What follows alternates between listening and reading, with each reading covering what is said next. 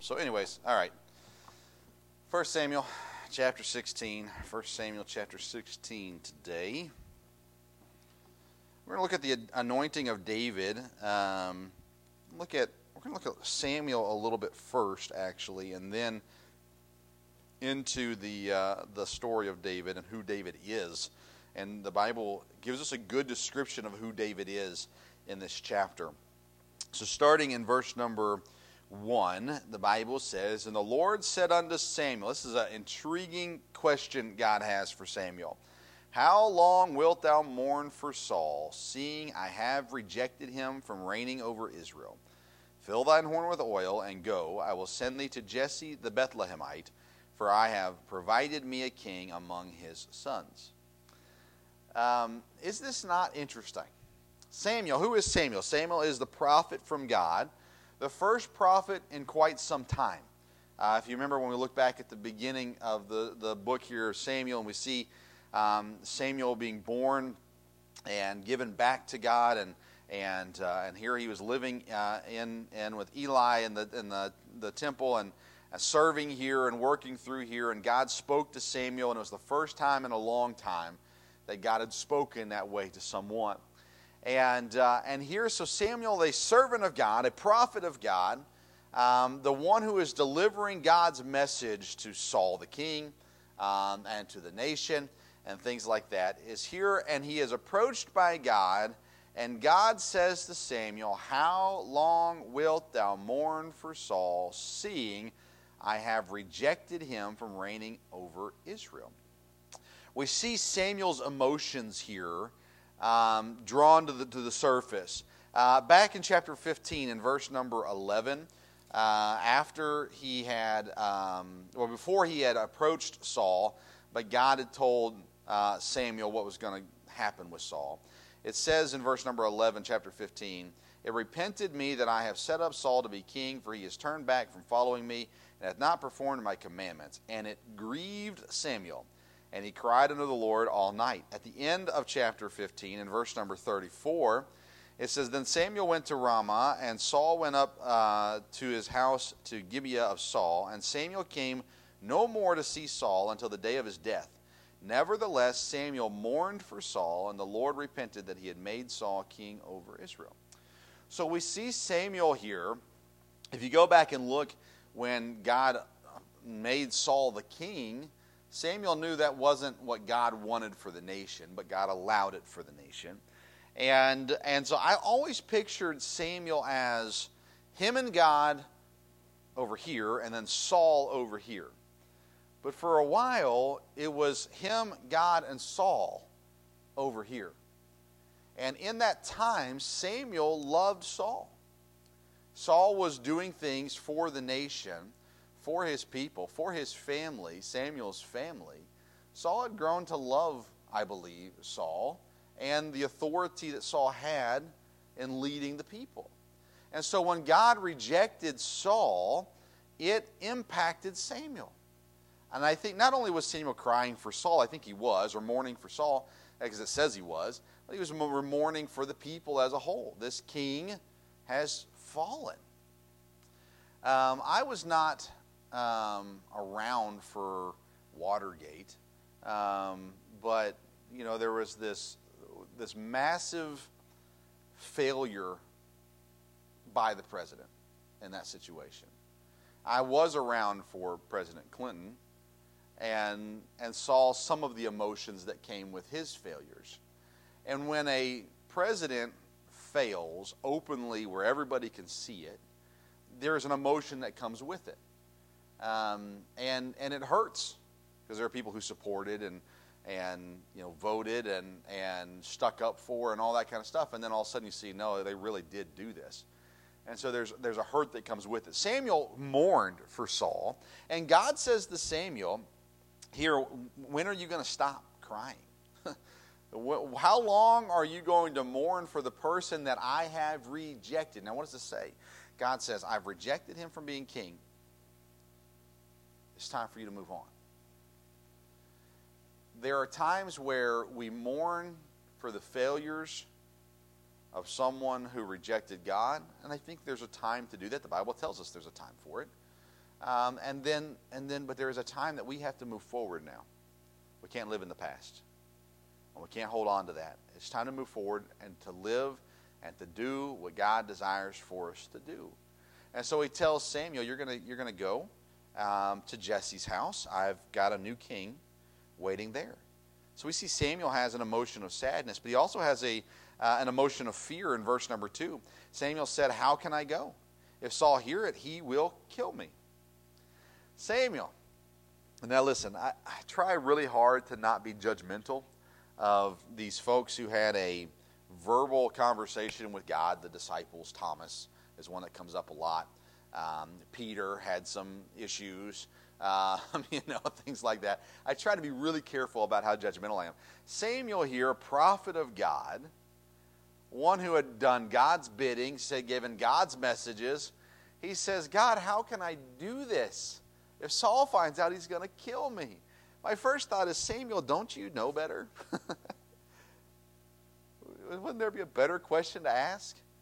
Of, yes, Lord, will you protect me? Can you, you know, please protect me? But it's not even that. It's, God, how can I do what you're telling me to do if Saul finds out he's going to kill me? My thought would be Samuel should be smart enough to realize that God's more powerful than Saul and that God can handle the situation. But he had fear, which is natural. We have fear oftentimes too. In verse 2, the Lord said, uh, Take an heifer with thee and say, I am come to sacrifice the Lord. Um, so he's giving Samuel a cover story. God didn't have to do this, by the way. Um, but he gives Samuel a cover story, and that's the way that, that, he, that fear is, is calmed. And then we see Samuel with uh, an emotion of trust, if that's even an emotion. Um, sadness, fear, and trust. He says there in verse number three, God tells him, Call Jesse to the sacrifice, and I will show thee what thou shalt do, and what shalt um, and thou shalt anoint unto me him whom I name unto thee. And Samuel did that which the Lord spake. So he goes from sadness, where he's mourning the situation with Saul, to fear, where now he's worried about it. And listen, we know what Saul becomes, right? There, there was a healthy fear here from Samuel. Because remember, David, in a few, in the next chapter, I think, David almost gets killed by Saul. Saul became very volatile, if he was not already, very volatile. And so Samuel was around Saul. He knew what Saul was like. And if he, he knew if Saul heard, hey, I'm going to anoint a new king, Saul's not going to like that. Uh, but he trusted the Lord and he went and did what God told him to do, which is always an important part of any story. Um, all right, so when God tells you to do it, do it. Trust and go.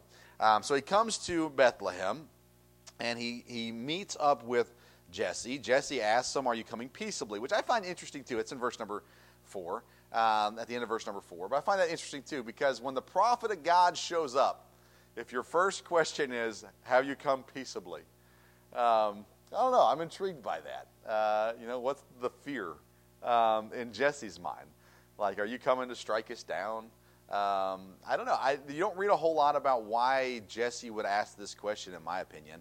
Um, now, granted, Saul, again, being a little volatile, I guess there could have been something, I don't know. But um, nonetheless, the question is asked. He says, Yes, I've come peaceably in verse number 5. Verse number 6 now, we see Samuel's opinion, which is great. Um, it says, And it came to pass when they were come that he, Samuel, looked on Eliab and said, Surely the Lord anointed, uh, the Lord's anointed is before him. Um, so his opinion was he sees this first brother, the oldest of the Jesse's kids, and he says that that uh, great statement. Surely, this is him. This is the guy. Now, if you grew up in church, you've heard this in children's church before. Um, he's tall, he's handsome, he's mighty, he's strong, he's a warrior, all these kinds of things. Um, in this verse, we just see that he's there, and Samuel sees him and goes, Boy, that looks like he could be a king. And obviously, that's not what God what God was thinking, uh, but it's what Samuel was thinking. Again, I don't blame Samuel for this. He sees Eliab. And remember, Saul, when God talked about anointing Saul or, or making Saul king, he said, You're going to know him because he's taller than everybody else. You'll know who he is. He's going to stand out. So I'm guessing that Eliab stood out. I'm guessing that he was similar to Saul in that sense. His, his build, his physique, he probably looked like a mighty guy that was could be a king. Um, and God says, uh, so we see a Lord, the Lord teaching Samuel a lesson here. The Lord says in verse number seven uh, to Samuel, Look not on his countenance or on the height of his stature, because I have refused him. For the Lord seeth not as man seeth, for man looketh on the outward appearance, but the Lord looketh on the heart. Go back to Saul. The people wanted a king. And God said, I'm going to give you what you've asked for. Saul looked like a king. When the people looked at Saul, he looked like a king because they look on the outward appearance. People do.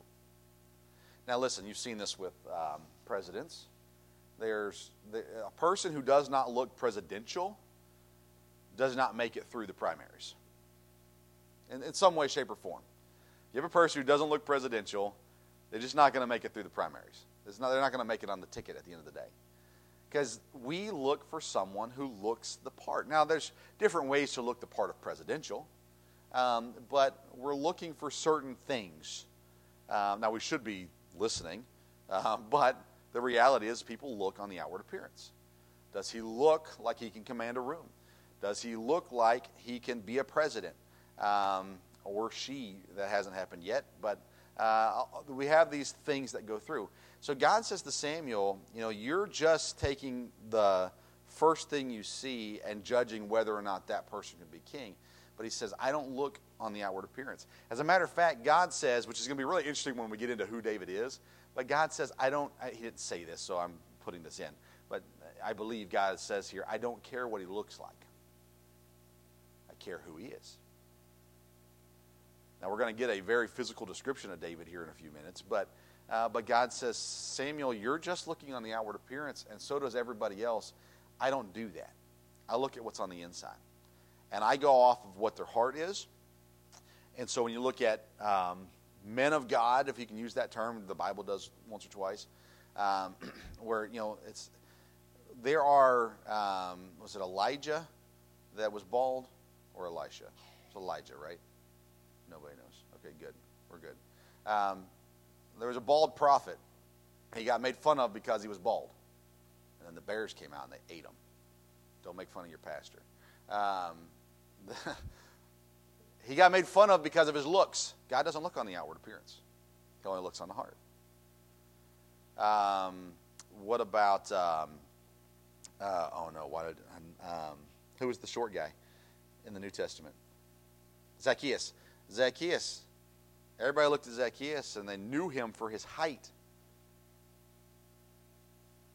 God doesn't care. He looks on the heart. Now, here he says to Samuel, you know, you're not here to choose a king. I've already chosen a king. So you're not here to say, this is the guy. It's not your job, Samuel. I'm going to tell you who the guy is because I can see on the inside and I can work through. Verses 8 through 10 is a parade of Jesse's sons. They start rolling on through, and each one, Samuel says, It's not you. It's not you. It's not you. Bless you. It's not you. It's not you. And they come through, and finally they're, they're done.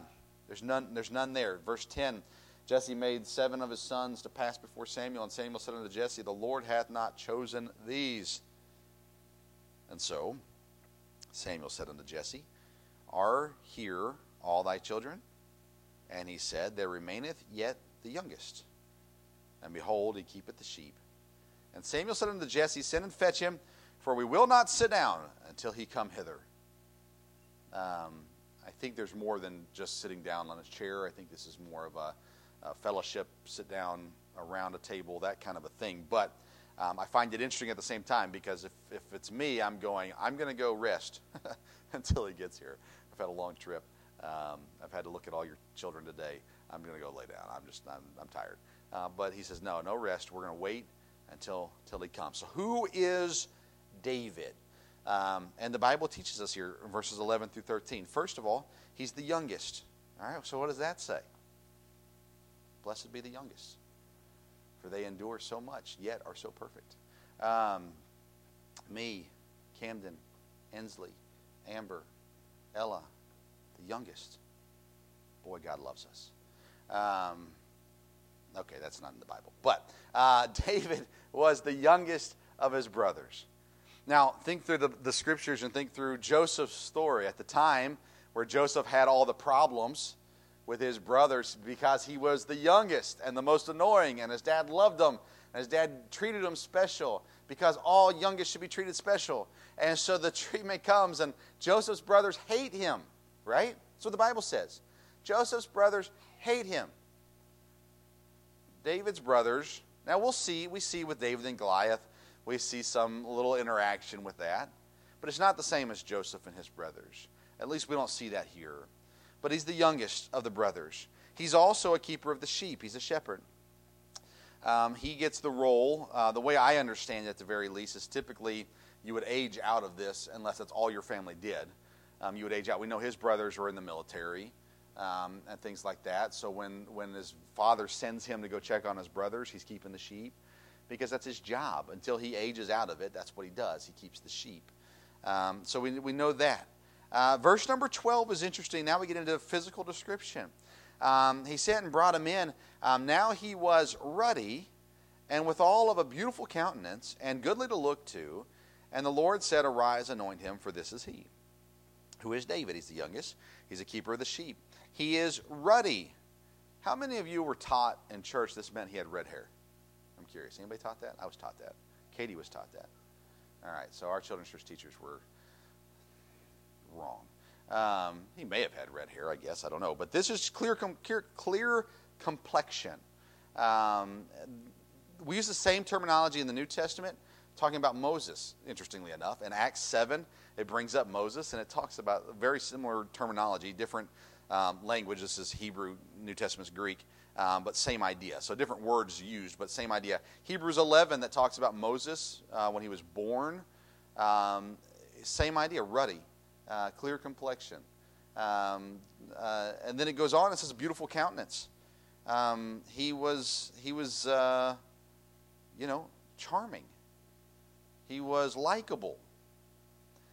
Again, I go back to Joseph, and you look at Joseph and his brothers. Joseph comes across as annoying. Right? Am I the only one that thinks that? He comes across as annoying, just as he's just as a kid, right? He's a kid. He comes across as a kid. And he, he's out there and he's telling these dreams, and the brothers hate him because of it. His dad obviously loves him, which is going to have some impact on his ego, and different things like that. He just comes across kind of as this annoying kid that just talks too much. David is, is of a, a beautiful countenance, meaning he's charming, he's likable. He would be easy to follow. You think about this personality of David and what God is going to have him do. He's, he's someone that's easy to follow, he's likable. Uh, and then it says that he is goodly to look to. He, he ain't ugly. Now, listen, outside of England, has anyone ever followed ugly people? Yes, we all have. Uh, have you seen some of our presidents? Um, uh, but he's, he's, he's not ugly. So this is a kid that is, at this point in his life, there's, I mean, I don't know how old you think he was, but he was, he was not old yet. Uh, most people think younger teenager uh, in that range, somewhere in there. Some people say he's older, some people say he's younger. It really doesn't matter, I don't think. Um, but he's, he's already shows signs of a leader in just the way that he looks, even as a young person. So it's not that Samuel would have looked at him like he looked at Eliab and said, Surely this is the guy. But he was going to be a guy that in, in the coming years, the people would not reject. Now, why is that? God knows humans, right? Could God have had an ugly, scraggly um, geek, to use lack of better terminology? Could he have used somebody like that to lead the people? Yes. Did he? No. Why? Because people are vain. Um, and God chose someone who, when they grew up, would be someone that people would follow. Um, he would have the looks like Saul had. He would have those things. Is that the most important thing? Not even close. Because God continues to teach us who David is over time and his heart and his love for the Lord, his submissiveness to his authority, both his father and King Saul. We see this in David. And that comes through in his beautiful countenance charming, likable. Um, he's, he's the kind of kid um, where you see him and you go, you know, uh, if you have a daughter, you'd go, you know what? If that kid keeps on that path, I wouldn't mind my daughter marrying somebody like that. But That's, that's what I believe David was. Um, he was the kind of kid that adults liked, even as a young person, which adults like anyone who's respectful, kids. If you'll be respectful, adults will like you. Um, but uh, he was that kind of person, all right? But look in verse number 12 as well. It says um, uh, who he is. He's ruddy, beautiful countenance, goodly to look to. So the kids these days would use this term. If you haven't heard this, then I apologize. But he was him, all right? He was the guy. He had the it factor. It was this. Uh, the, maybe Samuel didn't see it. God knew it. David was the guy. All right, but it wasn't that David was the guy. It was that God was going to be with him. And to have God on your side. Remember, Saul had the hand of God taken off of him. And with this anointing, David had the hand of God put on him. And so I don't think that we need to know. Now, God chose to put it in here, so I'm not saying God's wrong. I don't think that we need to know that he was ruddy and of a beautiful countenance and goodly to look to. God chose to give us that. What we need to know is verse number 14. The Spirit of the Lord departed from Saul, and an evil spirit from the Lord troubled him. Um, and, and in verse number 13, Samuel took the horn of oil and anointed him in the midst of his brethren, and the Spirit of the Lord came upon David from that day forward. That's what you need to know. It's interesting to know something about David's looks, and God put it there for a purpose. But what's important is that the Spirit of the Lord came upon David. Now everything changes. It changes for David and it changes for Saul when the Spirit of the Lord departed from Saul.